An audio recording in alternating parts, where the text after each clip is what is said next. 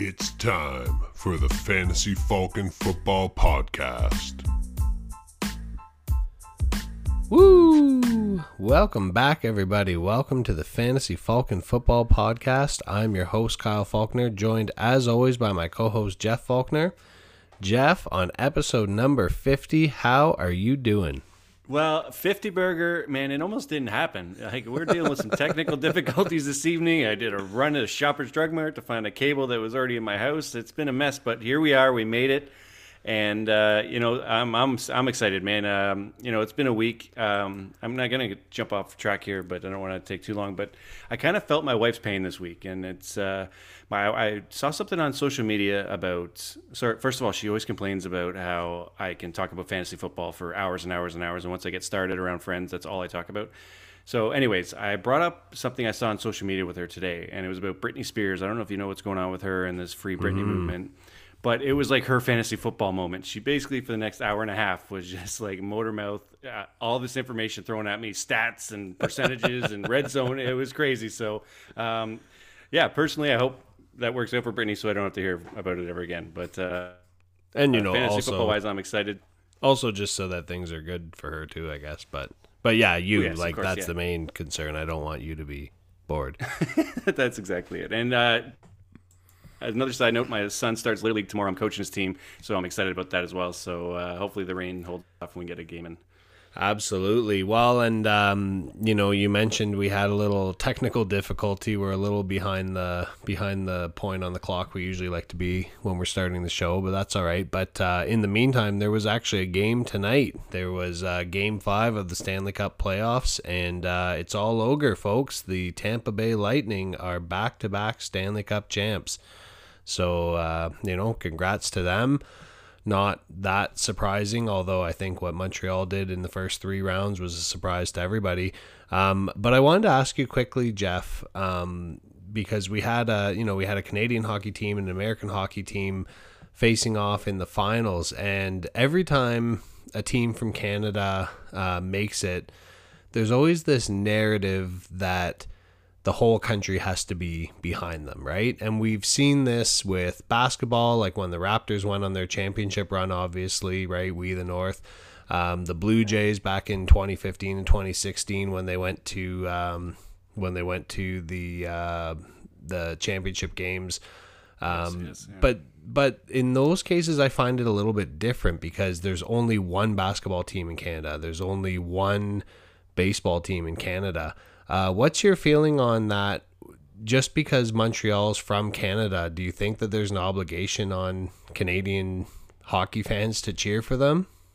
No, not at all. I think um, I think that's an easy out, and it's a nice little story. But I mean, you look at the rosters, and they're comprised of the same amount. I'm sure the percentage of Canadian players versus European versus American players is pretty similar on both teams, and I think it just comes down to players. Like you root for a Carey Price or a Shea Weber or Steven Stamkos, you know, who kind of yeah he won last year, but uh, it wasn't the best season, and he wasn't really as involved as I'm sure he'd like to have been. So it's kind of cool to see him win in front of his home crowd and and get to be a big part of the run. So um, no, I don't think you're obligated to cheer for him just because it's the, it's the last Canadian team, and I know a lot of people that refuse to just because it is the Montreal Canadiens.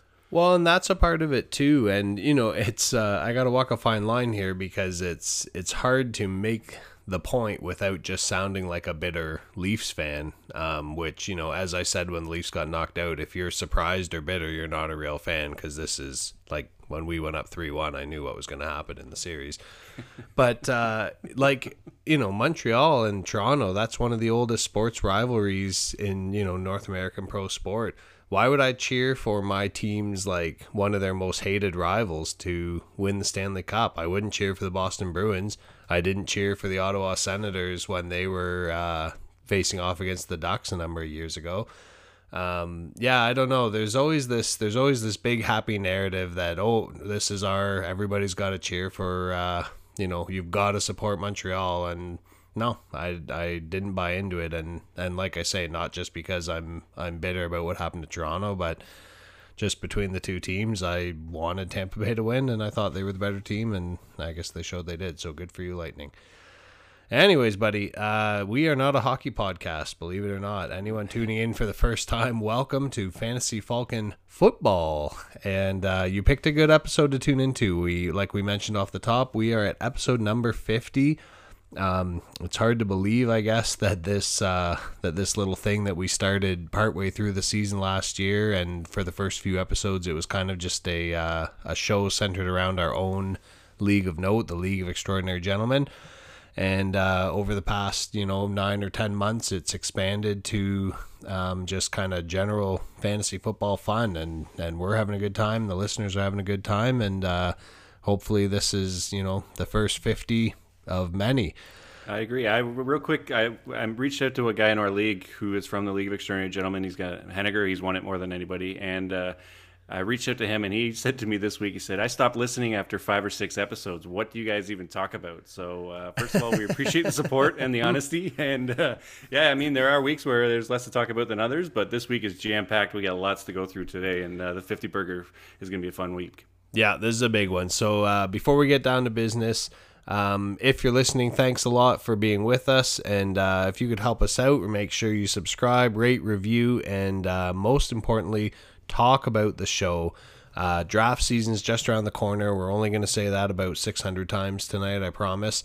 And, uh, you know, if you want to be a fantasy champion, you've got to put in the work. And uh, it helps us a lot when you talk about the show. It expands our listenership and, and uh, gets us out there and gets us more listener feedback to improve what we're doing. So, you know, anyone you can think of your coworkers, your league mates, your friends, your family, your postal worker, anybody and uh, you know, last week I had the I had my Dragon's Den idea of putting the little speaker on your dog's collar to attract spectators.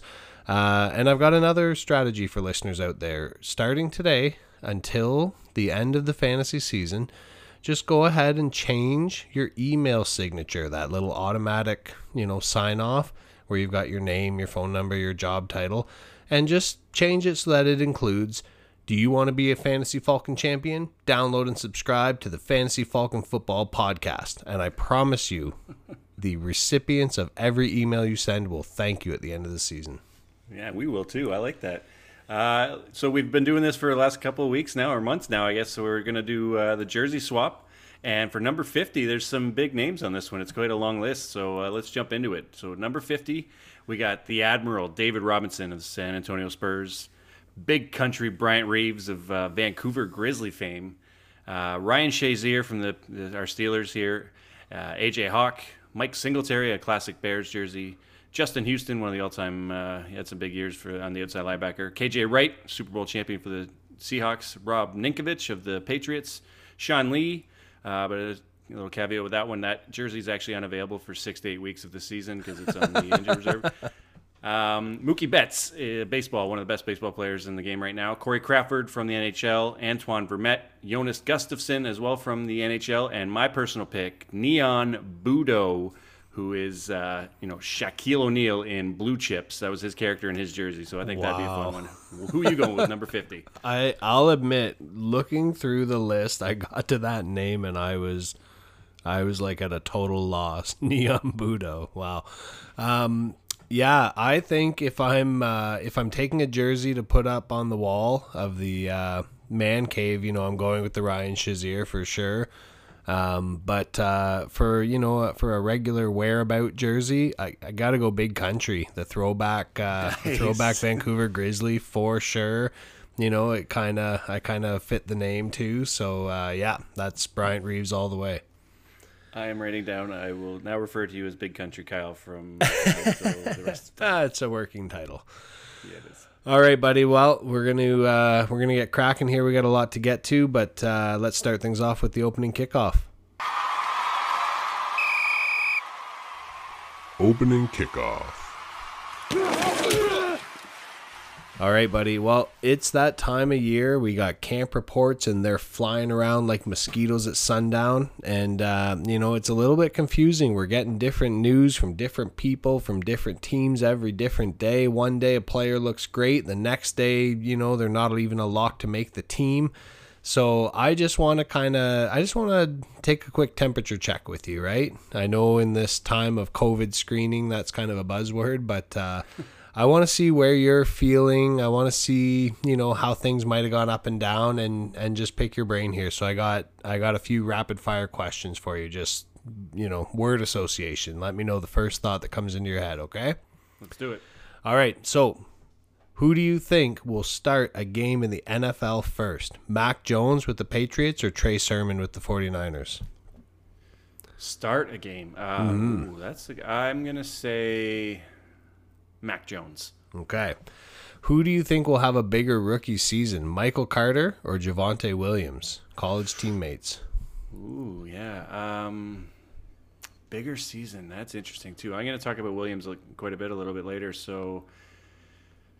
Yeah, that's interesting. I'm going to go Carter. I got a hunch about Michael Carter. I don't know about this Jets team. I know rookie quarterback and all that, but yeah, I, I got. I think his path is more clear right out of the gate. All right. Who do you think gets signed to an NFL team first, Richard Sherman or Todd Gurley? Oh man, it's shocking to me that Sherman doesn't have a job already. So I'm going to go with him. Okay. Uh, who do you think is going to play more games this year, Jameis Winston or Taysom Hill? Um, wow, that's a tricky question because like We can say, let's say, start starting quarterback Starts? more Oh, games. yeah, man. starting quarterback Um, more games. Jameis, famous Jameis, Famous Eating Jameis. W's. Oh yeah, the king crab. All right, who do you think throws more interceptions this year, Tua or Jalen Hurts? Oh wow. Um, are we including practice? Because I heard. Two, three, five. no, he's got a head start. That doesn't count. Um, that's a tricky one, man. That's like a coin flip. I'm gonna say Hurts. I hope so because that's uh, that's me and Craig's sandwich bet. Depends on his passing Oh, not being very good. Um, all right, you know what? I think we were I think we were on the same page for all of those. What did you say for the first one? Did you say Jones or Sermon?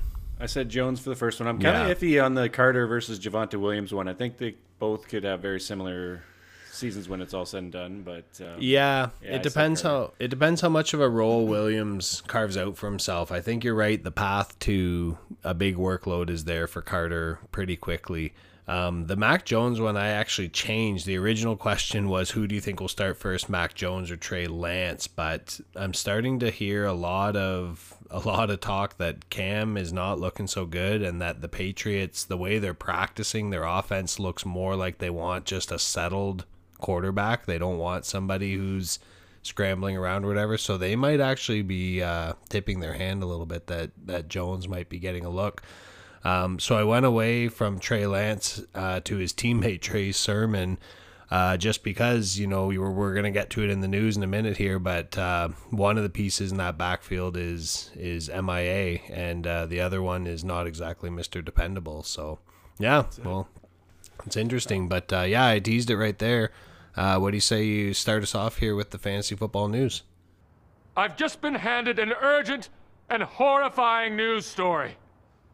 And I need all of you to stop what you're doing and listen.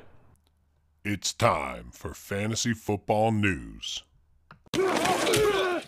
Yeah, so let's rip through this news here. There's uh, quite a bit to cover. Some, uh, you know, this time of year, a lot of it's speculation, and some of it is new, you know, newsworthy and something you want to note for your fantasy year. But let's uh, go through this pretty quick. Kareem Hunt wants to keep his buddy uh, Nick Chubb in town long term. You know, Hunt is in the first year of a two-year, twelve million dollar extension, while Chubb is in the last year of his rookie deal. Uh, there's talks of extension, but who knows what that's going to look like. But it's interesting that Hunt wants to keep his buddy in town. Uh, last year, they finished as the number nine and ten running backs in our stand in our league scoring. Do you think the Browns can can have two top ten running backs again this year? Yeah, I think that they can. Like, obviously, part of that was Chubb missed a little bit of time, so Hunt got a little more play. But uh, they are both such good runners. That team is so focused on their ground attack. Um, yeah, I honestly do think that they could feature both of those guys, and maybe not top ten, but definitely both top, you know, twelve to fourteen, both in the RB one range. I think.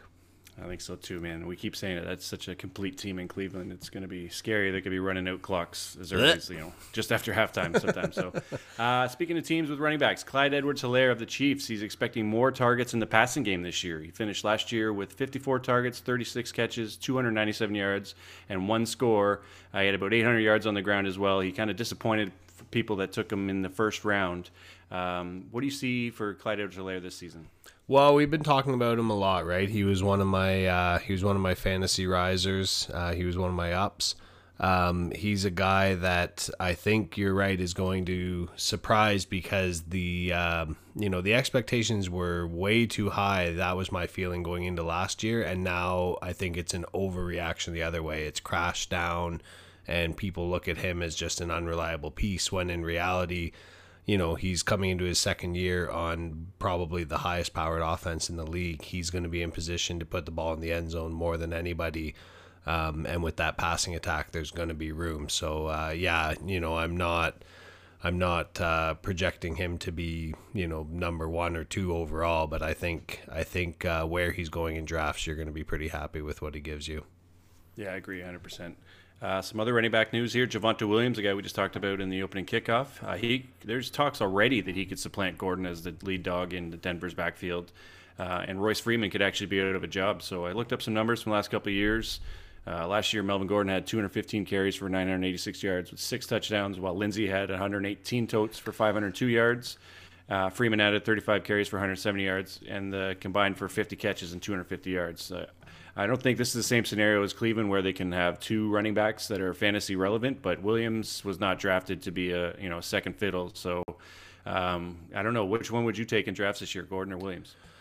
Um, I I'm not really looking to draft Melvin Gordon. We talked about this a little bit. Uh, I think it was on last week's show that he's a guy. I if I ended up with him in a later round, uh, I'd be looking to use him, you know, in a flex spot for my first maybe three weeks.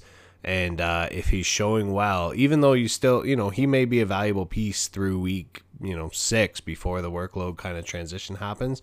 But uh, off of a few big weeks, and you know there's going to be an early injury somewhere, and there's going to be early disappointment with somebody else, uh, I'd be looking to capitalize on the trade value of Melvin Gordon just because this is one of those situations where even if he starts off as the guy by the end of the season, that's not what I'm expecting.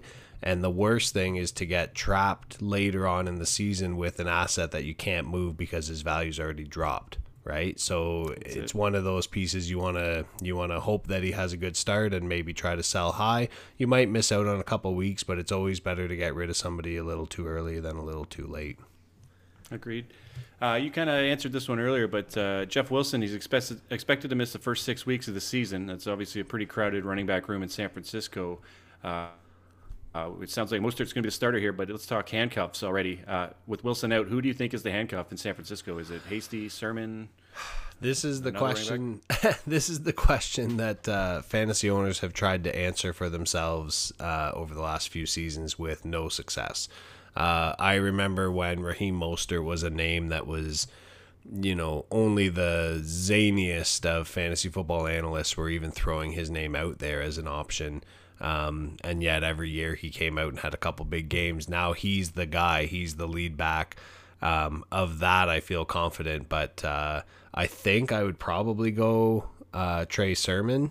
I think that that's the uh, better run, but you never know. We've seen them use the hot hand approach.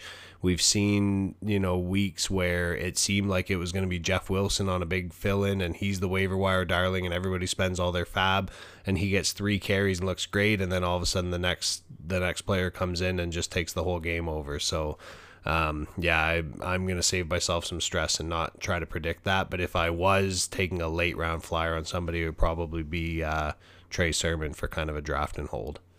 Yeah, I think so too. He's they, they like him. I watched him in college. He's a great runner. But I mean, with Shanahan, he's always going to put his running back in a position to succeed based on their strengths. So whoever's back there is going to put up yards. Uh, let's rip through a couple of these receiver notes here. Bryan Edwards of the Las Vegas Raiders uh, starting is ticketed for a starting spot on the offense. Uh, this guy had some hype in the preseason last year, but uh, he disappointed with injuries. Now that Agholor's out of the picture, he could take a step forward. I just don't know how exciting the third or fourth option, you know, in the passing attack on Vegas is. So uh, it's something to keep an eye on, but don't get too excited about Bryan Edwards. Um, Odell Beckham of the Cleveland Browns is on track for to start of training camp. Uh, real quick, Kyle, what is your way too early, no preparation prediction for OBJ this season? Um, I think he's going to be higher than what we've seen the last couple of years, but uh, he's. I think that we're at the point now where we have to say he's not going to live up to what we saw his first couple years in the league. Um, he's kind of like uh, he's kind of like a more elite version of T.Y. Hilton, where this name just carries this value in your heart, but you're never gonna get exactly what you're picturing. You know what I mean? Yeah, especially on that offense, right? They're going to run so much that, anyways.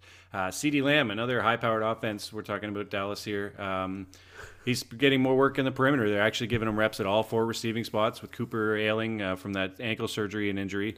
So, you know, we're going to talk about our mock, draft later, and he went pretty early and opened some eyes. But uh, do you think he can overtake as the WR1 in Dallas this season? Well, I think he's got the skill set and the body, but um, if Cooper's healthy, I don't think that that's going to happen this season, um, but he's for sure going to be locked in as the number two, and it, it's going to be kind of a one-two thing. Uh, I, before I know we're trying to rip through here, but uh, this is really concerning about Amari Cooper. I I saw another report um, this week that he's struggling, and that it's going to be a close call. That's the quote, quote unquote, close call for him to make it to uh, the start of camp if this is if this ankle injury is something that's uh, you know going to be nagging and and have him coming in and out of games as we've seen him do in the past um, yeah this could be a disaster for Cooper owners. Um, it could be a disaster for Dak owners. You know we uh, to much chagrin of some listeners we uh, had Dak as our number 3 overall consensus ranked quarterback. Um, without a healthy Cooper, that definitely kind of has to be adjusted a little bit. I think. Yeah, that's very true. Uh, but somebody that could help him is Zeke Elliott, who's looking explosive this off season. They're saying he's trim, he's looking elusive. I don't know if that's just coach speak or we think he's motivated after last season. You know, people questioned if he's finished. So Zeke is a guy that's you know he's going to fluctuate on draft boards anywhere from third overall to tenth overall. So um, he's something to monitor, and if he puts it together, we've seen what this guy can do in the league. So keep an eye on Zeke and that Cowboys team. Uh, Josh Gordon, man, he applied for reinstatement, and uh, rumors are if he does get permitted to come back, Seattle, the Raiders, or New England could be interested in the big-bodied, fresh-legged Ricky Williams protege. um, do you think he can ever be fantasy relevant ever again? Uh, fantasy relevant, yes. He's not going to be, you know, the magical flash Gordon that we saw. Um, you know, there's a stat that's been flying around. He's got the all time record over a four game stretch. Like it was almost 800 yards, I think, and whatever it was, five touchdowns over a four game stretch. Um, it's so, I don't know. Like we, I jokingly sent to our. I think league, that was a decade ago. Eh? Yeah, well, that's what it feels like, right? it feels like they were wearing leather helmets. Um, I jokingly sent. Uh, I jokingly sent something to our uh, Sorry for Partying League and said, with this news, and said, well, Brad's got his fifth round pick sorted out then, because, you know, he's just one of those guys that he can't resist. If Josh Gordon's, if the, if the glimpse of Josh Gordon's there, you can't resist, uh, you know, taking the chance on what might be. I would love to see him go to the Raiders. I think that's exactly the piece that they need.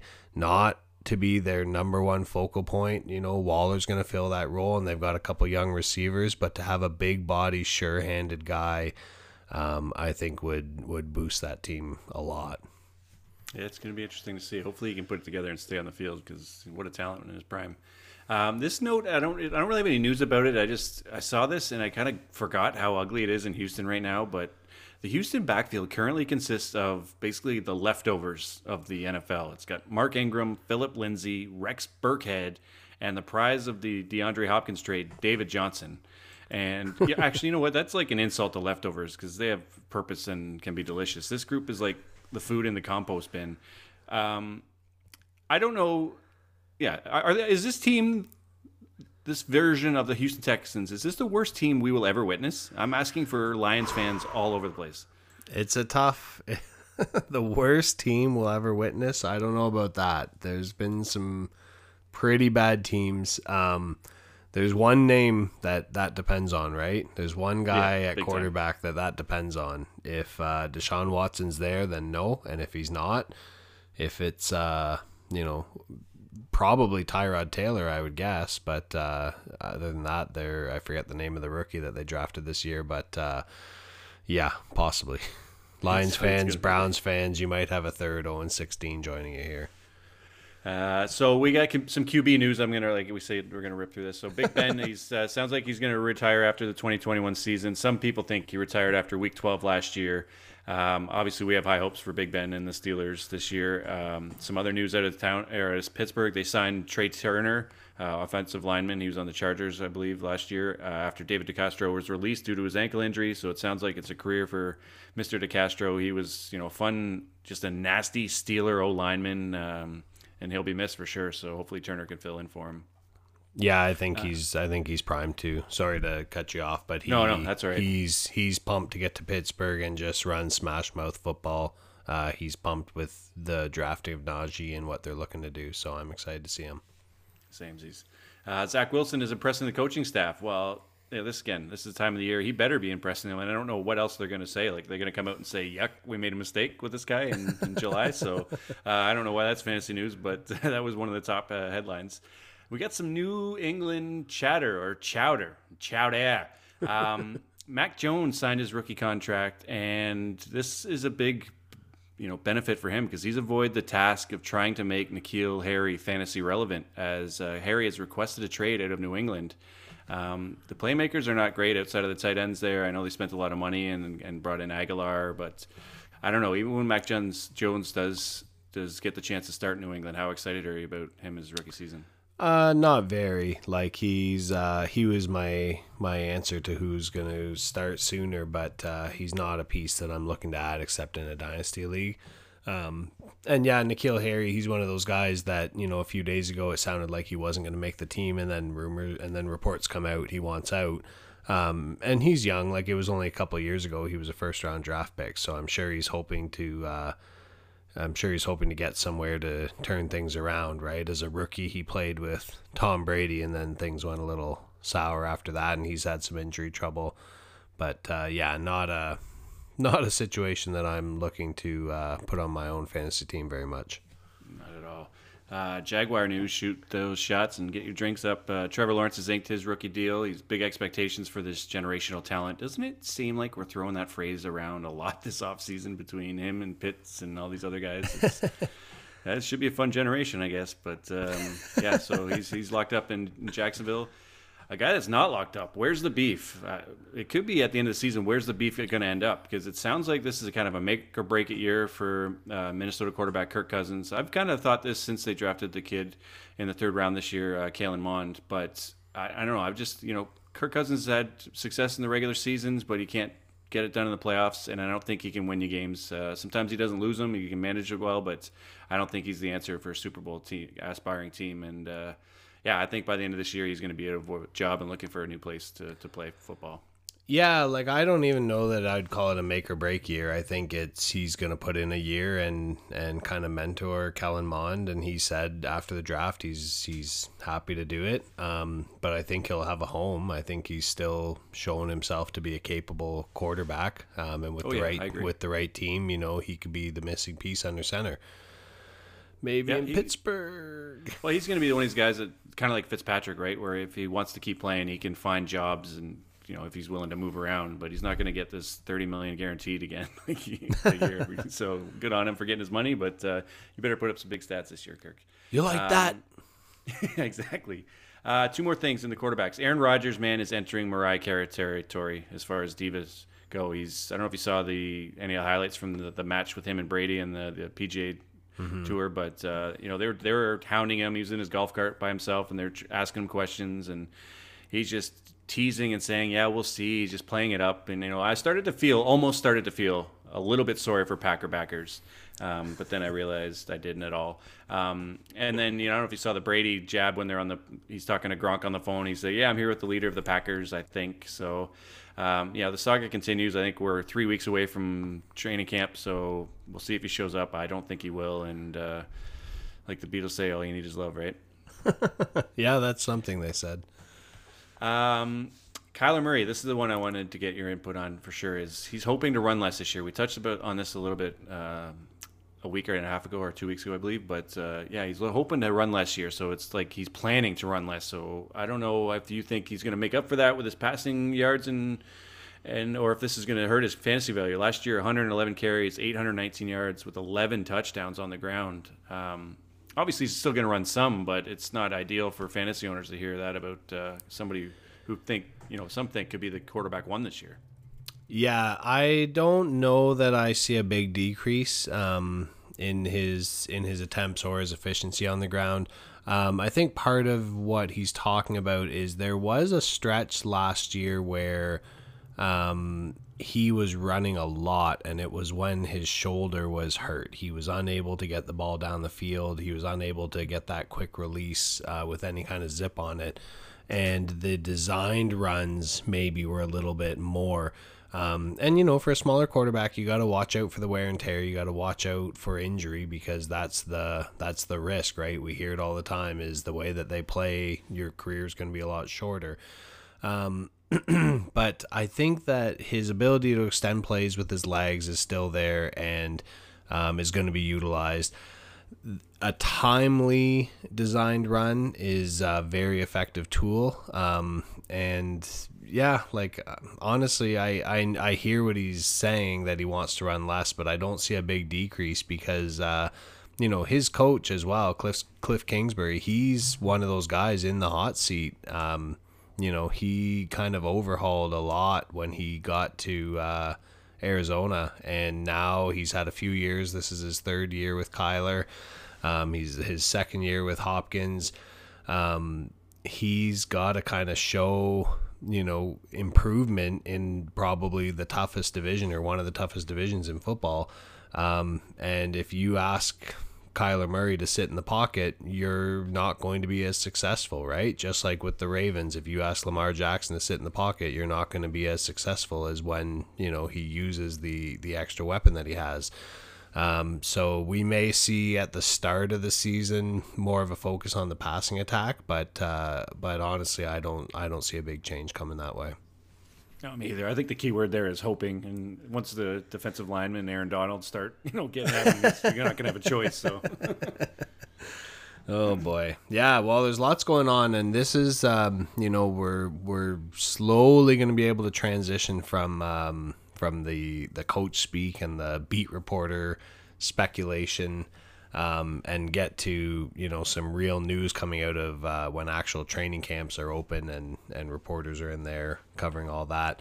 Um, but uh, anyways, yeah, there's lots happening, and um, as always, it's important that we talk about the uh, you know the football players. But to us, to us folks, it's more important that we spend time talking about our listeners because without the listeners, we'd just be two guys talking to each other on our headsets.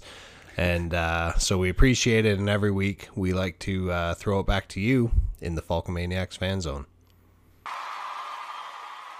Oh my god. Oh my god! Welcome to the Falcomaniacs fan zone. I'm a fan, sir. I am a fan. We're not worthy! We're not worthy! So, thanks to everybody who uh, reached out to us on this week's question. Remember, you can always send us an email at fantasyfalconfootball at gmail.com and um, you can reply to the question by vote or by comment on Instagram or Twitter at Falcomaniacs, or you can send us a voicemail using the link in the show description. Um, so there was not actually a lot of consensus this time around. You know, our last couple of questions, there's there's been one or two answers that really drew people in. Um, our question from last week was from our running back 16 to 30 list, so volume two of our running back rankings. Which of those backs had the best chance to break into the top 10? Um, and just a quick note if you missed volume two of our running back rankings, make sure that you go back and listen to episode 49 of the podcast. Uh, so we had quite a few listeners who came back with uh, Chris Carson. That was a very popular name. Josh Jacobs and Kareem Hunt. Those were kind of the top three. All guys who have been the lead dogs on their team. All guys who have shown that kind of upside at times. Um, Kareem Hunt, obviously, we talked about off the top. He did it last year, and so he'd be looking to repeat as a top 10. But uh, it was interesting. The next three most popular, the next three most popular names were uh, one of my guys, Myles Gaskin, uh, with the Dolphins. Another one of my guys here, Raheem Mostert. and Mike Davis. And uh, the reasoning that a lot of people were writing in, um, you know, on Instagram, uh, via email, on Reddit, wherever, um, was just perceived workload. And those three guys, especially Gaskin, um, when he was healthy last year, he was getting an obscene workload and he was efficient with it. And it looks like they're in line to do that with him again. Mostert has an opportunity with Jeff Wilson out for the first month and a half of the season to really take hold of that job. And if he can stay healthy, he can, you know, change the narrative in San Francisco and become a dependable piece. Um, and Mike Davis, same thing. We saw him step in uh, last year and fill in for CMC, and now he's kind of got the backfield to himself in Atlanta. So um, it's one of those things where just the the amount of work they might be getting could make up for any uh, deficiencies in their game. But uh, one of the things, Jeff, that I loved as these answers were coming in and people were giving their thoughts, and there's debate going back and forth about who's right and who's wrong, and uh, whatever. That's one of the best things about fantasy football is I might feel one way about a player and be so sure that I've got the right idea, and the person sitting next to me at my draft thinks the exact opposite way. Same information, same stats, same whatever, and we just we build this narrative in our head for every player and we lay it out for the season and it's just too easy sometimes when you hear somebody agree with what you think like we just nod our head and think yeah yeah that's right. And when you hear somebody go against what you think you're just like nope nope they're wrong. They don't know anything. They don't this guy doesn't know what he's talking about or she doesn't know what she's talking about. Um and so it's funny because we didn't really plan on it um, but this week's question, it kind of, um, you know, we got some information about what people thought about these running backs, but it also kind of uh, opened up kind of a, a fantasy football life lesson. Um, you know, we broke down our fantasy, our 10 champ commandments. Um, and we've been doing our fantasy 101 series for the last month or so. But uh, it's important to remember every season it's really easy to get just cemented into our ideas. You paint a player a certain way and you're stuck on that forever, but that is not a recipe for success.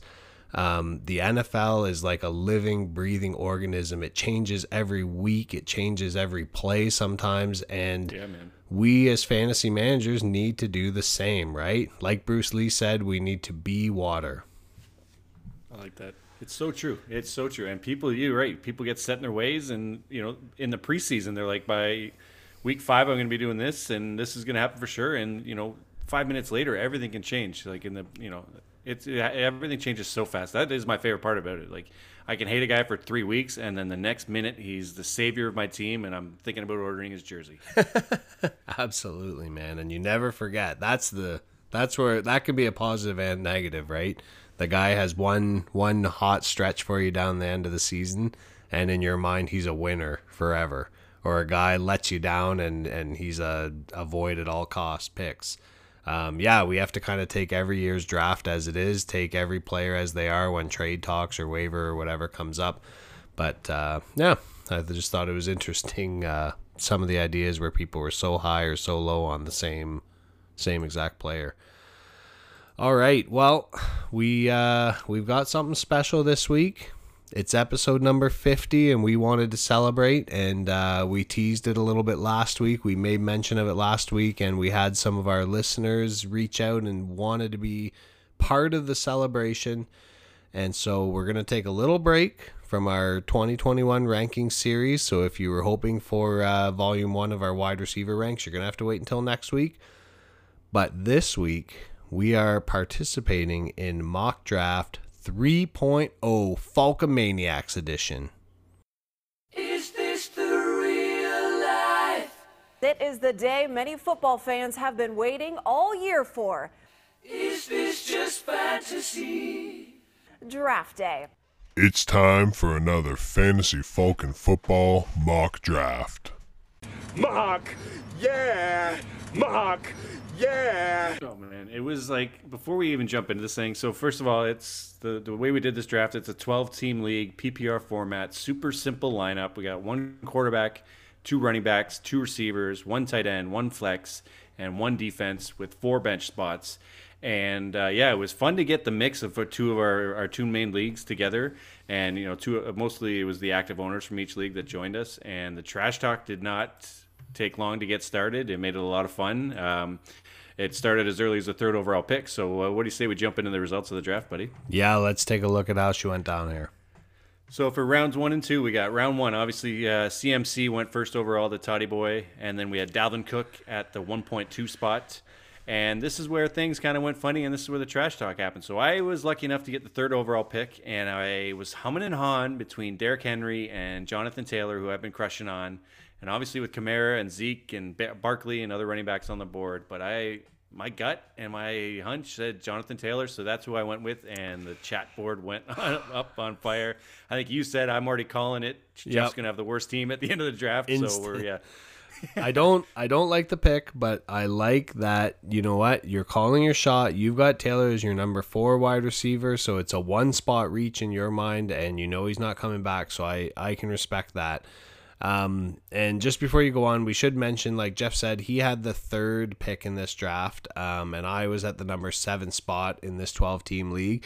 And uh, we should just give a quick shout out to uh, to some of our listeners who joined in us. So we had uh, Toddy Boy 24 uh, at the number one. We had Henburner at number two. Uh, Jeff, the Million Dollar Dream, was team number three.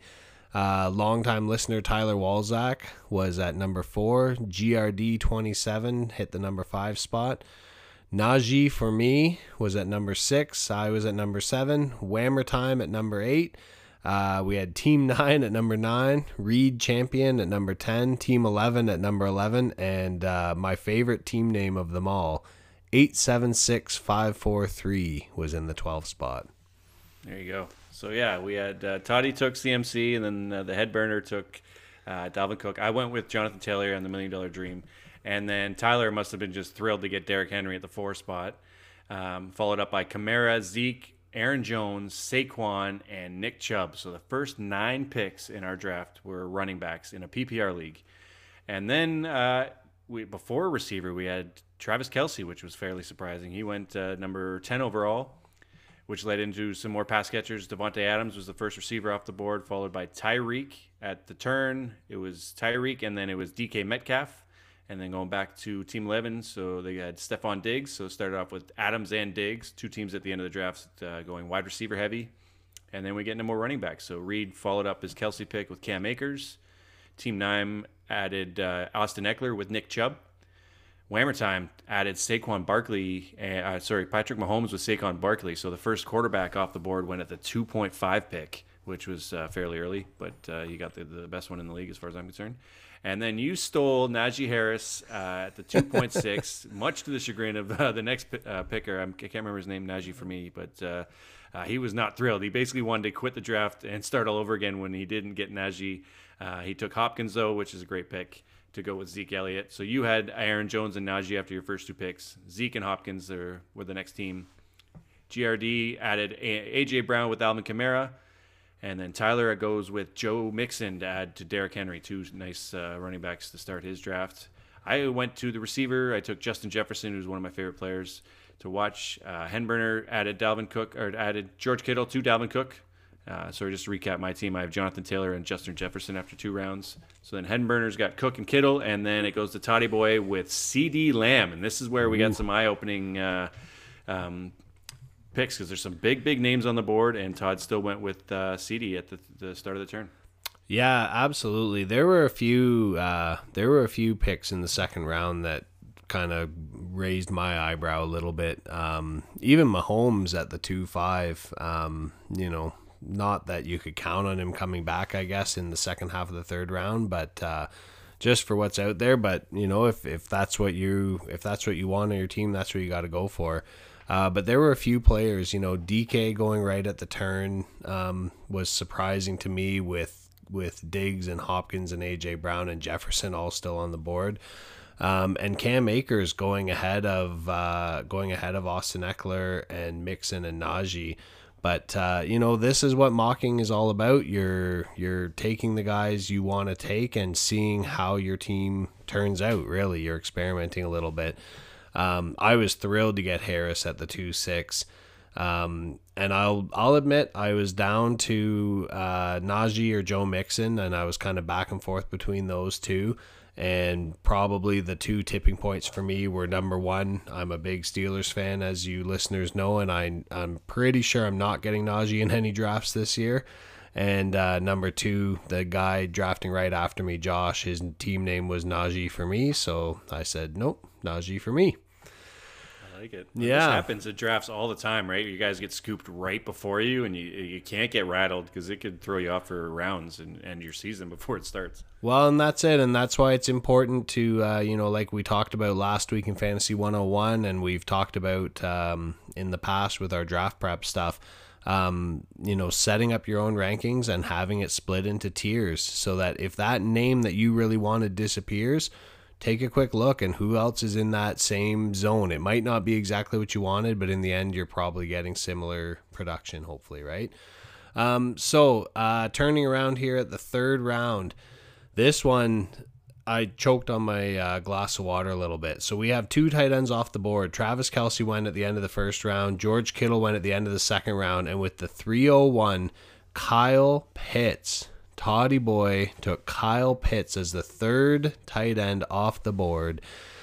Whew, he's got some belief. Um, and uh, right after that, Antonio Gibson went. So, you know, a lot of promise.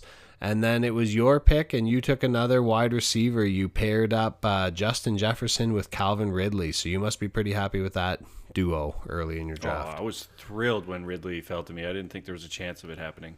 Yeah. Um, yeah, like those are two young superstars uh, ready to, you know, continue to break out, I guess. Um, so right after your Ridley pick, uh, Tyler, he took his third running back. He went with J.K. Dobbins right away. Um, so he had Henry Mixon and Dobbins. Um, GRD George he uh, took D'Andre Swift, so his second running back to go with Kamara and AJ Brown. And uh, Josh, you know, he he got over his loss of Najee and took Josh Jacobs. Um, I don't know if that's a first name thing. He just likes players named Josh or what, but uh, maybe Josh Gordon's right up his alley. And uh, then it came back to me, and I took my first wide receiver and a guy that's on my LOEG team, Keenan Allen, um, who, you know, I see another big year, second year with Justin Herbert under center and just a target monster. Um, Whammer time, you know, he reached a little bit for Mahomes, and uh, and now he's got to piece together the rest of his team. So he took one of your guys, Miles Sanders, uh, at the 308. Um, another wide receiver off the board uh, at the 309, Mike Evans. So the first of the uh, the Tampa trio, the Tampa tree. Um, CEH, who we were talking about earlier, Reed paired up. Uh, so he's got Cam Akers and Clyde Edwards-Helaire as his starting running backs to go with Travis Kelce. And then this was interesting because uh, the last two teams at the 311 and the 312, they both took a wide receiver. Allen Robinson went to 311 and Michael Thomas at the 312, which seems crazy because a year ago people were talking about him as like the fifth overall pick. Um, but both of these teams now started three wide receivers. So Team 11, Davante Adams, Stefon Diggs, Allen Robinson, and Team 12 or 876543, Tyreek Hill, DK Metcalf, Michael Thomas. Super, super, superstars. But this is only a two wide receiver league, and now. You know, there's a dozen or so running backs off the board. I'm not sure that's the position that I'd really want to find myself in, to be honest with you. No, especially when you're about to say his next pick. Yeah, well, before we before we go around the turn, um, we did reach out to uh, to some of our listeners that drafted with us and and asked them about some of these picks. So after the third round, uh, we reached out to uh, Todd and we asked Todd what made you take CeeDee as early as you did, and then at the turn you took Pitts over Waller. Do you think he has an immediate impact? And here's what Todd had to say. Hey guys, yeah, I took CeeDee uh, as early as I did. I, I think he's going to be a beast this year. Uh, he was off to a good start last year, and kind of when Dak went down, kind of took the steam out from his season. But uh, that that offense in Dallas is so good. They're just going to steamroll teams this year. I think they're going to allow a lot of a lot of points, but their offense to be good. I mean, CeeDee is just too big, too strong, too fast. He's he's going to be the guy this year. And uh, I took Pitts when I could have taken Waller, it was kind of a, a coin flip, 50-50, I guess. Uh, but I do think Pitts is going to be generational. He's really versatile. He's more of a wide receiver, but I mean, he's going to be really good. So I mean, I could have went either way there. All right, so you know a big believer, and like we said, this is the time to uh, to stake your claim on those those guys that you really want. So you're right though. At the turn at the 401, after going Hill, Metcalf, and Thomas, team eight seven six five four three. Uh, our buddy Henniger, he took Julio Jones. Oh, you So, uh, intended wide receivers, wowzers. What did you say? Sorry. Well, you released his identity. I thought it was. Wow. yeah, I can only Yeah. I, I can protect him up to a point, but like when you take a fourth receiver, there's no protecting anyone. all right, this is it. I've had enough of this. Yeah, so you know, looking for talent, and uh, he he's got no shortage of talent catching the ball. Hopefully, one of these guys is like a Cordarrelle Patterson and can can go under two positions. Um, Darren Waller made it all the way to the the 402 for Team 11, um, and then we had our second quarterback go off the board. Josh Allen. And so Reed, Reed champion, started with Travis Kelce and then two running backs, Akers and CEH, and then a quarterback. So kind of the strategy you took a couple of uh, mock drafts ago where just after telling our listeners, if you reach for one of these positions, never ever reach for the other one. But uh, Reed must have seen the polls because you were your team was slightly more popular than mine, so maybe Reed thought he could build a winner the way you did. Um, so after Josh Allen, another running back off the board here, Chris Carson. Um, you know, popular choice to break into the top ten. We heard. Uh, Terry McLaurin went to Whammer time. Um, so his first wide receiver was uh, Scary Terry, and then I took my third running back, David Montgomery, a guy that we Your talked boo. about last week. One of my boos. Um, yeah, you know, I think at the 406, I'm pretty happy with that. He was the third running back I took. I'm happy with Jones, Najee, and Montgomery because all three of these guys have, you know, a bigger workload than most, and uh, and are gonna, you know, be be startable all season long, hopefully.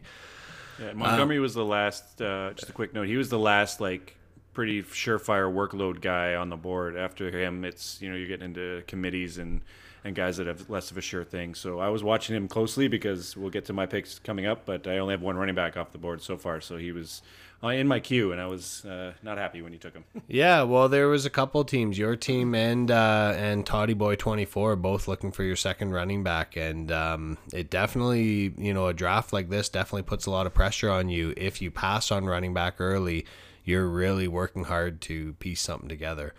Um, so after after Montgomery, we had Amari Cooper go at the 407, and then uh, Chris Godwin made it to the 408. So Evans was the 309, Godwin around later. Um, DJ Moore went to uh, Tyler's team, so he started with three running backs. His first his first uh, wide receiver was DJ Moore from the Panthers. And then we got to your pick, and I was a little surprised at this one. Not that it's a bad pick, but it just didn't seem didn't seem on brand for you. But uh, you went with your quarterback. You took Kyler Murray, and uh, you mentioned, you know, he doesn't want to run as much, but a lot of people are calling for him to maybe be the uh, the breakout number one overall this year. So, um, how did you feel? How did you feel getting him in the fourth round? Well, you know, I wasn't that I was targeting him. It basically it came down to I knew I needed a running back, and I didn't love anybody left on the board. You know, you look at the Hunt, Etienne's, Gaskin, Fournette's, Robinson. Like it just nobody jumped out at me, so I kind of punted that. I didn't want to take a third receiver this early, so and I didn't like any of the tight ends after Waller was off the board. So I basically said, you know what, let's get my quarterback, and this is a mock, so I haven't had any rosters with Kyler. Let's do it and see how it plays out. Absolutely. Um, so you locked up your quarterback position. Cooper Kupp went at the 411 to Henburner, and at the 412, another quarterback, Lamar Jackson, went off the board. Um, so Toddy Boy, he kind of broke the same rule as uh, Reed. He reached for his tight end at, at the 301 and reached for his quarterback at the 412, and uh, he's got some work to do here. Yeah, he does because after four rounds, he's got one of everything, right? With uh, one running back at CMC, he's got CeeDee Lamb, Kyle Pitts, and Lamar Jackson. So uh, he takes his WR2 with the 5.1 pick at Ja'Marr Chase, which was kind of another surprising selection with some of the more established receivers on the board the Robert Woods, Golladays, Tyler Lockett's. But uh, he's got a hunch about Ja'Marr Chase and that Bengals offense. So he took him. Uh, which is followed quickly by uh, uh, Henburner taking Tyler Lockett. So he's pairing uh, Lockett and Kupp in his receiver room. And then I took my second running back. So, like I said, there were guys on the board were the Etiennes, the Gaskins, the Fournettes. Uh, I couldn't give you the the just the. You, I couldn't let you see me take Gaskin and anything, so he wasn't an option for me. You're Um, lo- you're losing because of spite now. That's where we're. At. Well, at. no, I love Kareem Hunt, and you know we touched we touched on it uh, earlier, and uh, and we do think that you know they can hold two top ten running backs in Cleveland, and if anything does happen to Chubb, Hunt's going to blow up. So I'm happy with him as my WR two, but I knew when I took Hunt that I wasn't going to be taking my third running back too far away from here. But uh, that's who I took with my at the 5.3 pick. So I've got Jonathan Taylor and Kareem Hunt as my running backs. And then uh, Tyler took Russell Wilson at the 5.4, so the third, fourth quarterback off the board. Um, GRD took Travis Etienne with 5.5, so he's got three running backs: Kamara, Swift, and Etienne, which is a nice third running back, I think. Now, I will I will say this: when that pick came in, there was an immediate message on the board saying I clicked on the wrong name. Um, so I'm not exactly sure. This is why it's also important to mock draft on the platform you're using because you don't want any uh, mistakes where you think you're adding somebody to the queue and all of a sudden they're on your team, right? That's true. Yeah, no, but I like Etienne if he's a third running back and a guy you can bench until he's established. But uh, yeah, I didn't realize he accidentally pressed him, but that happens for sure. Um, next pick was Dak Prescott. So Najee for me took back Dak Prescott right before your pick. Uh, was that somebody you were targeting at uh, That- the five point seven? That was my pick. That I had three running backs and one wide receiver in Keenan Allen, and if I could lock up Dak, uh, my number three quarterback this year in my my rankings, I would have been uh, I would have been you know happy, but I Yeah, wasn't. it's funny because you know I'm looking back and I didn't take Dak and I also have him third. I think I got a little when I got chirped about the Jonathan Taylor and oh somebody must be listening to the podcast. I was like I can't take all the guys that I've been crushing on. So, um, but yeah, Dak went right before you, so you pivoted and went to uh, your WR two. So you took Kenny Golladay in uh, New York Football Giants, his first year there with Danny Dimes. Uh, so just to recap yours real quick: Aaron Jones, Najee, and David Montgomery at running back, and now Keenan Allen and Kenny Golladay at wide receiver. Uh, pretty nice lineup so far. Um, Whammer took a pick uh, at 5.8 that I didn't love with Adam Thielen. He's a guy that I'm pretty low on this year and uh, moving forward. Um, but Whammer's happy with him as his WR2. And then Team 9 went with Robert Woods. So he's got three running backs in Chubb, Ekeler, and Carson. And then his two receivers are Evans and Woods. And Reed went with another receiver, Odell Beckham. And that's his first receiver. So after taking his tight end and two running backs and a quarterback in the first four rounds, he's obviously very wide receiver needy and uh, is trusting OBJ to be his WR1. That may explain why he ends where he ends up in the standings every year. Um, Team 11 took your boy Myles Gaskin, uh, and then at the turn, the first part of the turn, 876-543, his first running back took Leonard Fournette, and that's when it went yuck, yuck, yuck. I mean, you can have all the running wide receivers you want, but if that's your W or, running back one, you're in trouble. Um, so real quick, at the end of the fifth round, you know, um, Josh, I we're looking at his roster here, and let's just break it down for you. Which Josh is? Uh, He's uh, Najee's right? Najee, Najee for me. So after five picks, he's got Zeke, he's got Amari Cooper, he's got Dak Prescott, and he's got Hopkins and Julio. So we asked him, we straight up asked him, you know, you've got a strong balanced lineup, but adding it up with a stack of Zeke, Cooper, and Dak from the Cowboys, did them playing on the same team factor into your picks at all? Do you usually look to stack your skilled players, or do you really not care? I generally try my damnedest to avoid drafting one or two players from the same squad. As an example, I was eyeing up Will Fuller later on in this mock, I already had Gesicki as my tight end, and there's no friggin' way I'd ever have more than one Dolphin on my roster. The problem here was that right before the mock, I had just listened to episode 47 of this podcast, where Kyle was all horned up for the Cowboys. I took Zeke and Amari Cooper, and then I took Dak right before Kyle could, just to spite him after the Najee robbery. To be fair, I did get Tannehill in the 10th round as a backup, and he's going to be a stud all year. Anyhow, Kyle said he would cut me off if I went too long, so in short, I absolutely hate having multiple players from the same team on my squad. It's a bye week nightmare. Keep up the good work, dudes.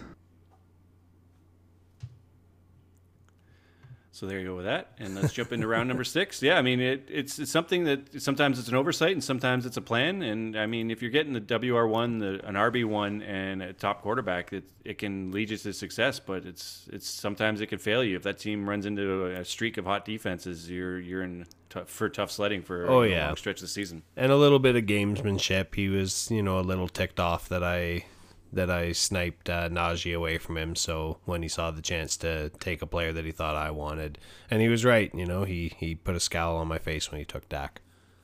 That's part of the fun too, right? It's just like you you know the next guy wants it's it's that's why Mark and this was a lot of fun and I'm hoping it's something we can do throughout the off season here with this group because uh, yeah it was a blast. So uh, let's get back into the, the results. So round six at the turn here. So eight seven six five four three has Tyreek, Metcalf, Michael Thomas, and Julio Jones as his receivers and start of his bench. He's got Leonard Fournette.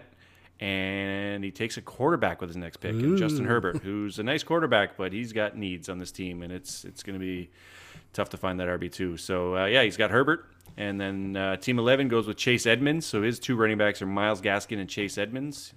Don't know that. yeah, Reed is goes with uh, DJ Chark. So he's the first Jaguars receiver off the board, uh, and Reed's second receiver with Odell Beckham there. So Odell and DJ Chark again. I don't know if I love that either. Um, team nine went with the tight end. So the fourth tight end off the board, and and uh, sorry, fifth tight end off the board, and Mark Andrews, uh, followed quickly by T.J. Hockenson, who was somebody I was hoping that would come back to me at the 6.5 to Whammer time. And then you went with uh, your boy Diontae, and uh, you're very high on Diontae this year. This is kind of a run of all the Steelers receivers. I don't know if you noticed a bunch of them, but uh, three out of five picks were Steelers receivers, and I kind of chose mine based on the other two going so closely together. But you think Diontae's the number one in that room? Um, I do. I think the targets are going to be. Uh, I think the targets are going to be high. I'm hoping he's got the drop problem, um, you know, under wraps. And I'll be honest, the pick that I had queued up and ready to go was T.J. Hockenson. Uh, so back to back rounds. You know, I had gone. I had gone three running backs and a wide receiver, and I was planning on going quarterback, tight end. Um, and both of those disappeared. And this is where, you know, I didn't want to panic because Dak Prescott disappeared and there was nobody in the fifth round that was worth it for me. There was no one in the same talent tier. TJ Hockenson disappeared in the sixth round. There's nobody that I saw that I just had to have. Uh, there were four guys right about the same level that were a step below him. Um, like Mark Andrews, TJ Hockenson went just before my pick. And so I was happy to uh, to let it come back to the next round, and um, you know, and happy to get another Steeler. I guess I stacked a couple players as well, but uh, get another talented guy uh, to go along with Allen and Golladay. Yeah, no, I mean after six rounds, you have some nice nice depth at both receiver and running back. So uh, you know you've got some flexibility there. One of those guys is going to be on your bench, so it's it's a nice option to have for sure.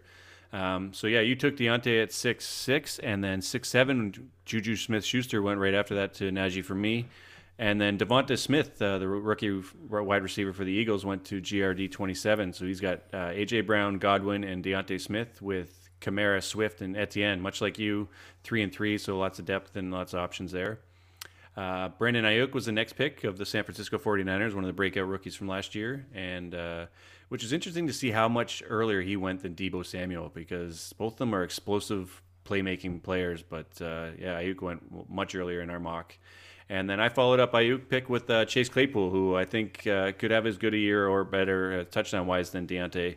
So, I mean, if I had the choice of all three, I would have taken Diontae as well. He was in my queue when you took him, but um, I do love Claypool, and he's he seems like just a touchdown machine. He's a mismatch all over the place. So I'm excited to see what he does year two. Uh, to finish out round six, we had James Robinson go with the 6'11. So Dalvin Cook, uh, Antonio Gibson, and James Robinson with the three running backs to go with Cooper Kupp, Tyler Lockett, and George Kittle for the Henburner. And then Jerry Jeudy, another uh, you know breakout candidate for uh, the Denver Broncos wide receiver who uh, um, is getting a lot of hype recently on social media uh, at the 6'12. So that's the, the, the last pick of the sixth round. And um, you know, at the end of the sixth round, we had another question because I mentioned this earlier, but I asked Whammer, I said, Are you feeling confident that Adam Thielen can be consistently perform at a WR2 level? Hey guys, congratulations on your David Robinson episode. Uh, in terms of Thielen, I don't see how he's not a top 25 receiver. I know there is a lot of um, options in Minnesota with Jefferson and Cook, But with that offense, I think he's going to get enough volume as well as um, he has the touchdown potential to um, to keep him in the top 25.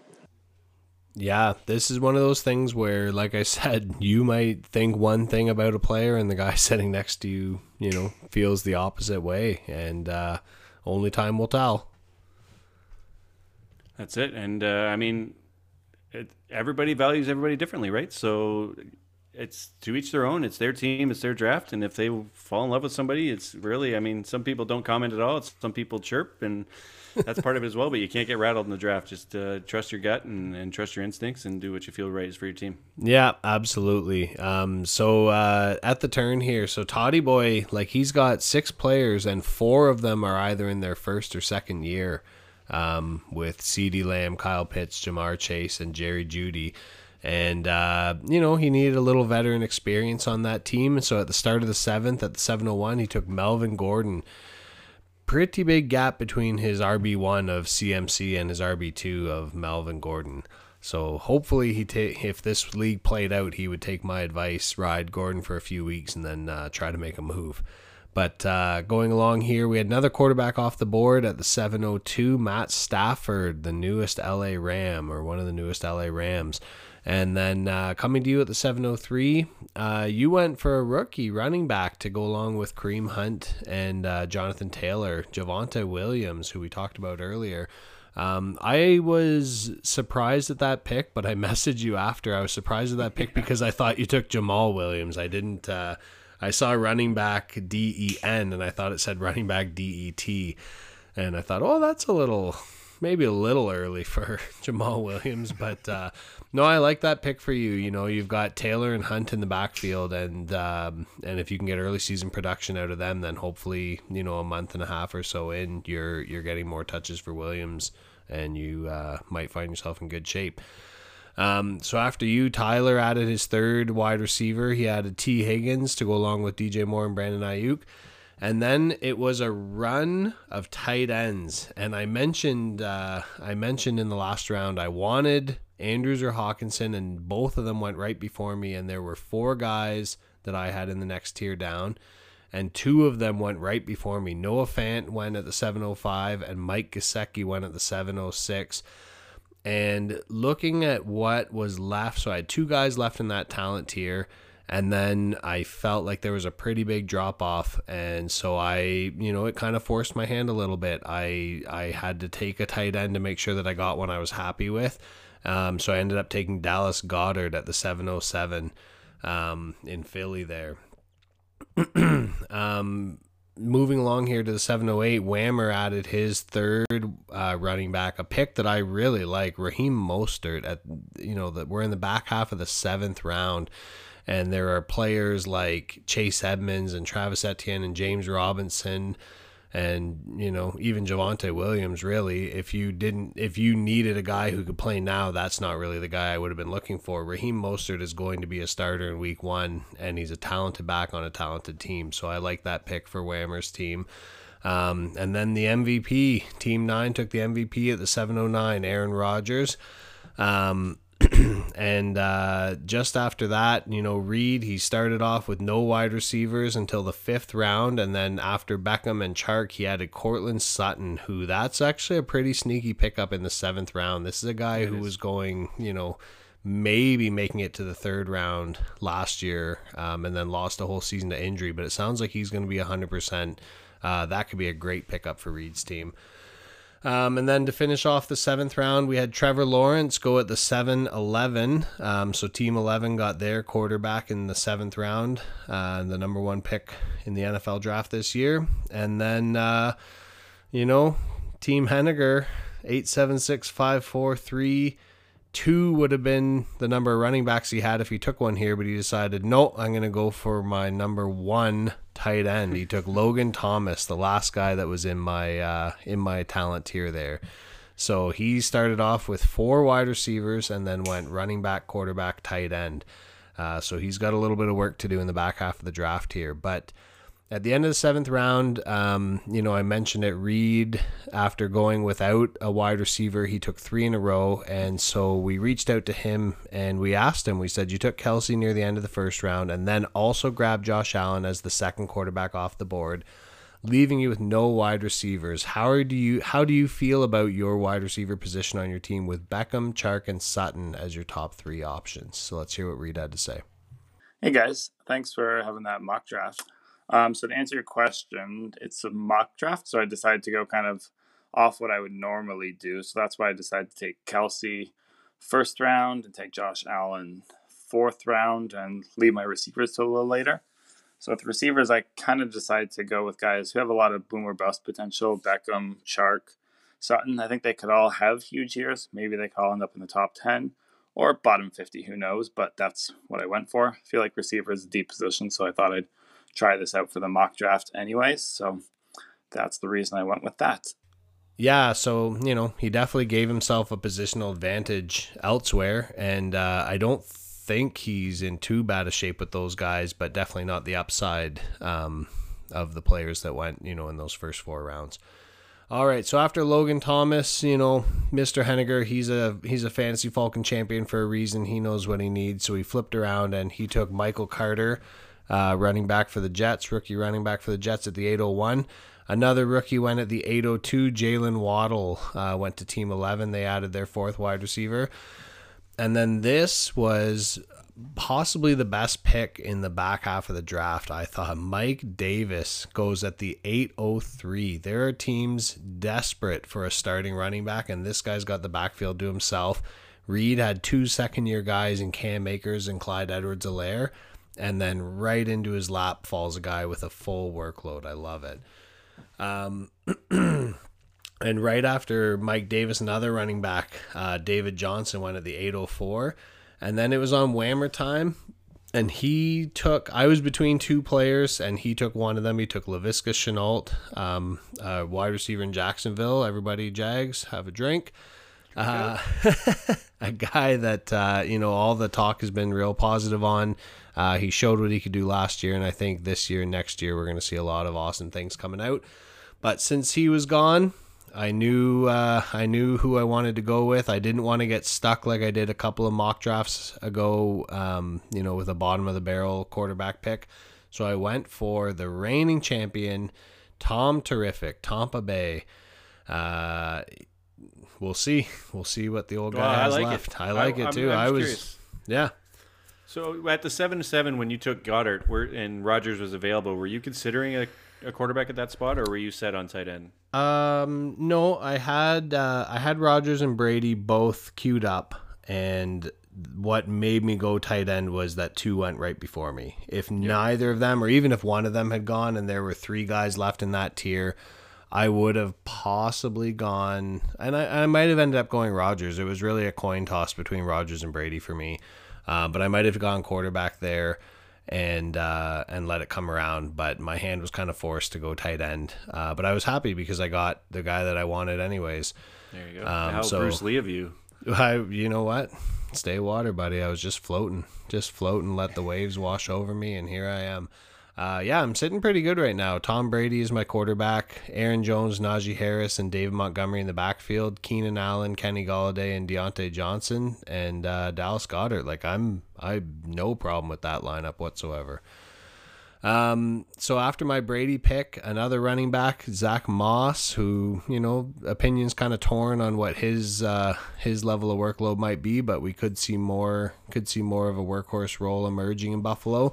And then another quarterback, Joe Burrow, went at the 808. And then tight ends, woo, they were disappearing. Robert Tonyan went at the 809, and then uh, you ended up with Rob Gronkowski. So, uh, you know, for us, that might work out all season long. Uh, my quarterback throwing to your tight end. I like it. Um, and then finishing off the eighth round. So remember, this is a 12 round draft. We're only in the eighth round here. We had Jarvis Landry go at the 811 and the Washington football defense go at the 812. So, you know, Toddy boy, he's got two running backs on his team, and that's enough. He said, I need some defense. Defense wins championships, right, Jeff? Well, that's and, what he's thinking. And yeah. Um, yeah, so I, I wanted to reach out at the end of the eighth round to Todd again, but we did already talk to him. Um, so instead, we uh, we sent a question out to listener George, and um, I asked him. I said, "You were the last team to take your starting quarterback." Um, so just a reminder, he took uh, Joe Burrow two picks. I was the second last team to get their starting quarterback. He uh, took Burrow with the last last kind of starter role.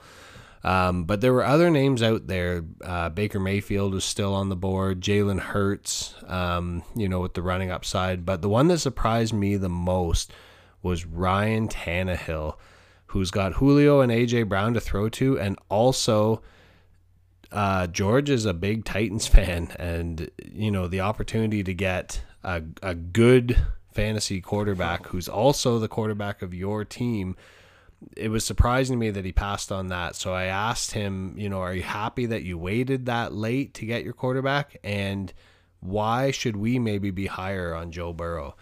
Um, and George, uh, he got back to me later on. He sent me a text. So what he said is, so basically, after the top five quarterbacks, I figure it's a bit of a crapshoot. So I went with a young gun. Uh, usually there's a big second year bump for quarterbacks, and it seems like the Bungles have a lot of wide receivers being drafted, so I'm sure it's bound to rub off on him.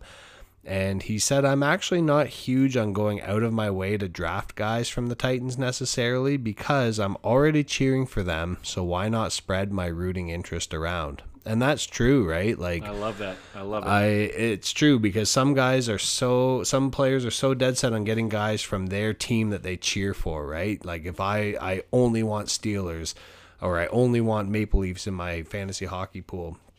But I'm actually kind of the other way too. I I avoid them partially because, you know, I'm already going to watch those games and sure it's more fun to to watch more of whatever sport you're playing, but also if things don't go well, I don't want it to like double ruin my weekend. Like I don't it. I don't want the Steelers to lose and my fantasy team gets clobbered because I stacked, you know, Big Ben with Diontae and Najee.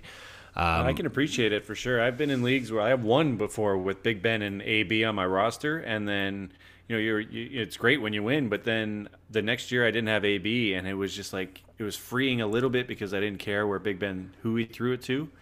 So you're just watching the game as a fan, and yeah, just throw it. And then when I got rid of Big Ben and I didn't have any Steelers fans, it's just like, yeah, this is great. I just can be a fan of my team and not worry about where the ball's going.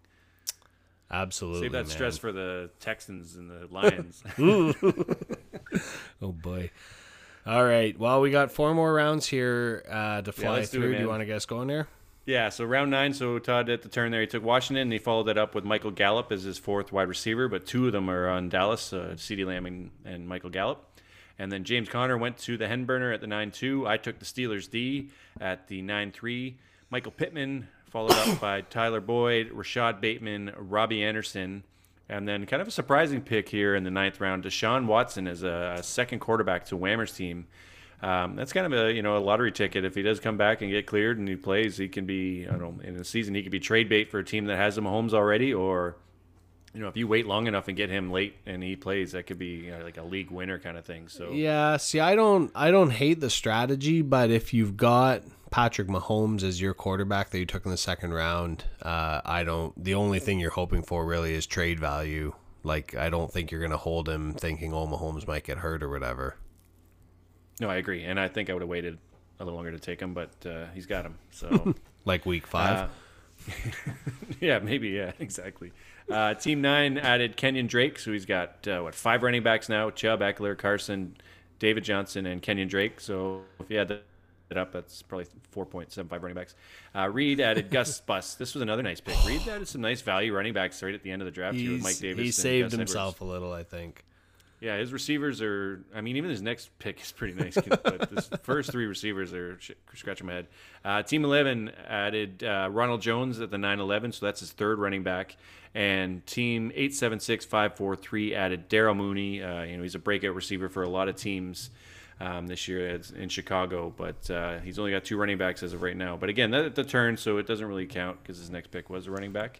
Um, But at the end of round nine, we reached out to Tyler and we wanted to ask him a question about his roster um, because he waited till round four to take his first receiver, and we're cur- curious if he was torn on taking Dobbins as third running back over receivers like Keenan Allen, Mike Evans, and Allen Robinson at that pick. And also, Calvin Ridley went the pick just before him. So if Ridley was still there when it was his pick, was that somebody he would have considered over Dobbins? Let's hear what he said. Hey, boys. Uh, yes, I did wait until the fourth round to take my first wide receiver. Um, I was hoping that Calvin Ridley was going to fall to me. He was big on my team last year, and I think with Julio gone, I think he's now the guy in Atlanta. Um, he's only going to get better next year. Unfortunately, uh, he wasn't on the board for me, so I went with Dobbins. I uh, wasn't happy with the wide receivers left. I think Ridley was the last wide receiver I had in that top tier, and I didn't want to reach for a second tier wide receiver, so instead I went with J.K. Dobbins. Also, because I'm not sold on Joe Mixon. Um, I know his potential is through the roof, but if it's not there, then at least J.K. Dobbins could maybe take over that RB2 spot for me. And worst case scenario, Dobbins sits in my flex. That's a great flex to have. All three of my running backs are on teams where they'll probably be the feature back. Um, so I'm, I'm really happy about that. Uh, then in, in, the fourth round, uh, I was gonna I was waiting for um, Chris Godwin to fall to me. Uh, unfortunately, he went the pick before me, so I went with DJ Moore. Um, I'm confident in DJ Moore. He is a better quarterback this year. Sam Darnold is coming over to. I know, I know it's a new system and everything, but I think he's better than Teddy Bridgewater, and and uh, Moore is the best wide receiver on that team. So I think his value will go up. Um, but I'm mostly excited about Michael Pittman. I think I think Michael Pittman is going to be my best wide receiver. Like I said a few podcasts ago or a few episodes ago in your podcast, um, Michael Pittman is my sleeper pick for the year. I think he's going to have a breakout season. Um, all right, thanks, boys. Champion out. So this is one of those things where you know just because we see it one way doesn't mean everybody else does. Um, and if he feels like or felt like there's a big drop off after Calvin Ridley at receiver and that you know Dobbins is going to kind of solidify and and possibly have the upside um, in the second half of the season, then he made the right move. Even though a lot of people might look at that and think, well, you've already got you know two great running backs. Why would you why would you take a third one right away and pass up on all those big names? But you know he's done the work. He, and who are we to argue with him right? He's the fantasy falcon champion of our league. He knows what he's doing. Your league. Our yeah sorry. Yeah our league. Sorry for parting listeners. Not jeff's league sorry. I'm sure if jeff was there he wouldn't be but um yeah like it's you gotta you gotta do what you believe in. And uh and tyler's one of those owners. I know a few guys in this mock draft are but tyler's one of those owners who puts the work in ahead of time and uh, he's not afraid to kind of go away from the chalk chalkboard pick uh, to do what he thinks is right in that situation. Well, if you look at his team after th- the, like his first three picks, we're talking Dobbins as his third running back, but his first three running backs are all could be volume hogs: Henry, Mixon, and Dobbins. So if he's right about Dobbins, uh, you know his flex spot's going to be putting up huge numbers, and it'll make up for any receiver stats that he's not getting from his WR2. Um, so, yeah, I like the way he's constructed his roster for sure. And, yeah, to each their own. That's all part of it, right? So, um, let's jump back into the mock here. So, after Henniger took Mooney at the turn, he also added Trey Sermon, uh, the San Francisco rookie running back. So, his three running backs on his team are Fournette, Michael Carter, and Trey Sermon and he is also needs a hope and a prayer. Um, number 11 took Deebo Samuel. So at the 10.2, Took Deebo Samuel It was at five rounds after Brandon Aiyuk went. Mm-hmm. And then Reed with another really nice pick, a guy I had my cue, Curtis Samuel, uh, now on the Washington football team is their WR2. I think he's going to be a gadget guy and, and could have a nice year there. So that's another nice pick for Reed. Um, followed up by a couple more running ba- or wide receivers here. We had Brandin Cooks go to Team Nine. Uh, Marquise Brown went to Whammers time, and Antonio Brown, your boo, went back to your team.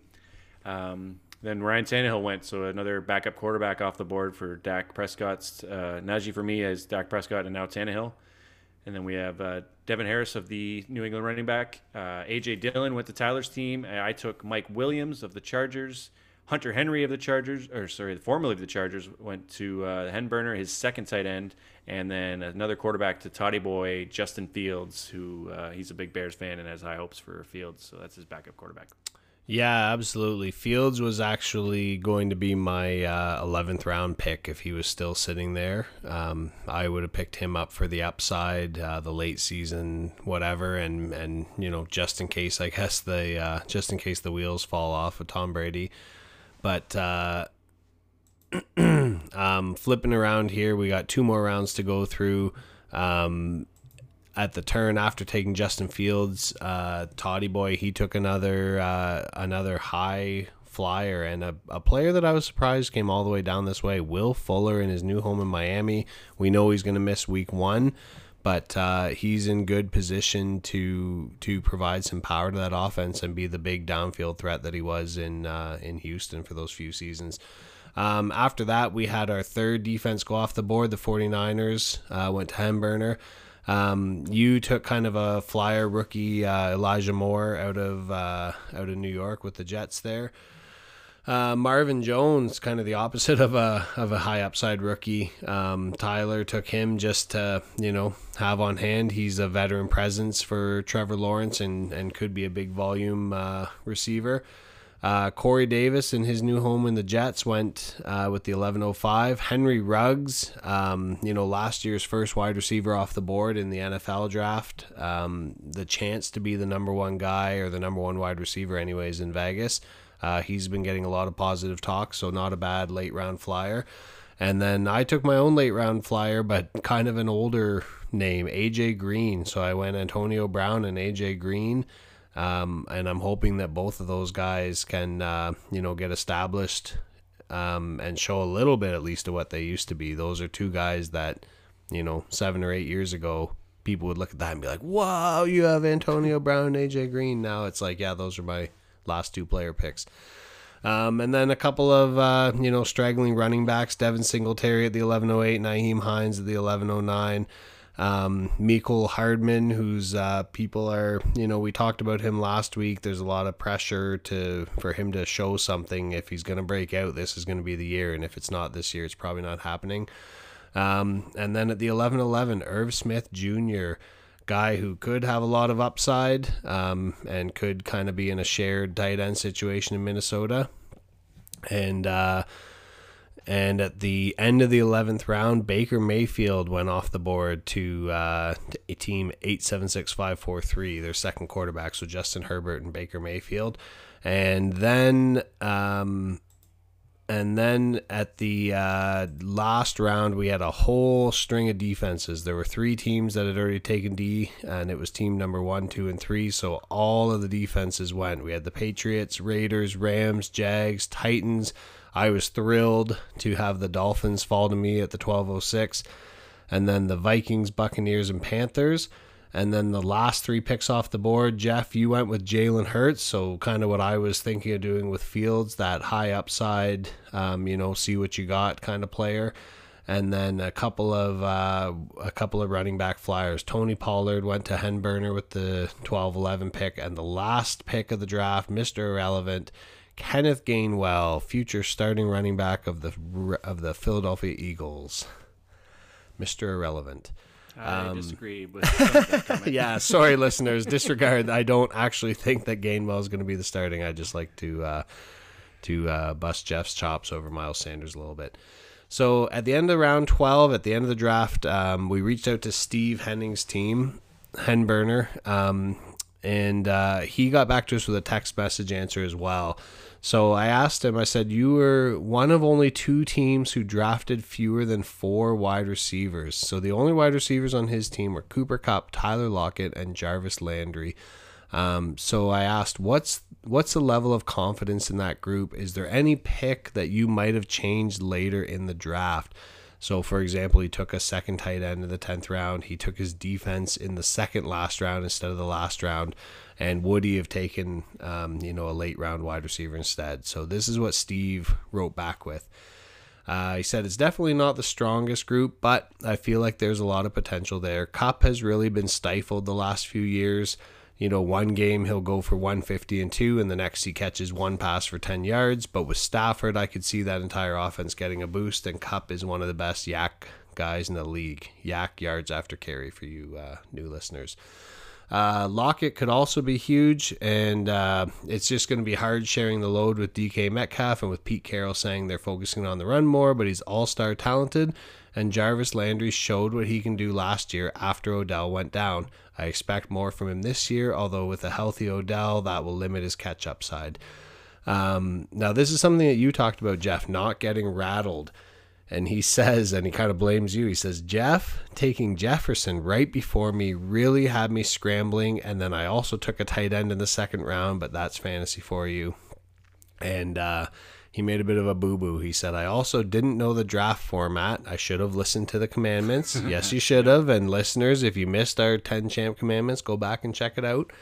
I thought I'd take a D and thought I'd take a D second last and then a kicker last, but then there was no kicker spot in the league. So Tony Pollard in the 12th could be a good handcuff uh, handcuff upside pick.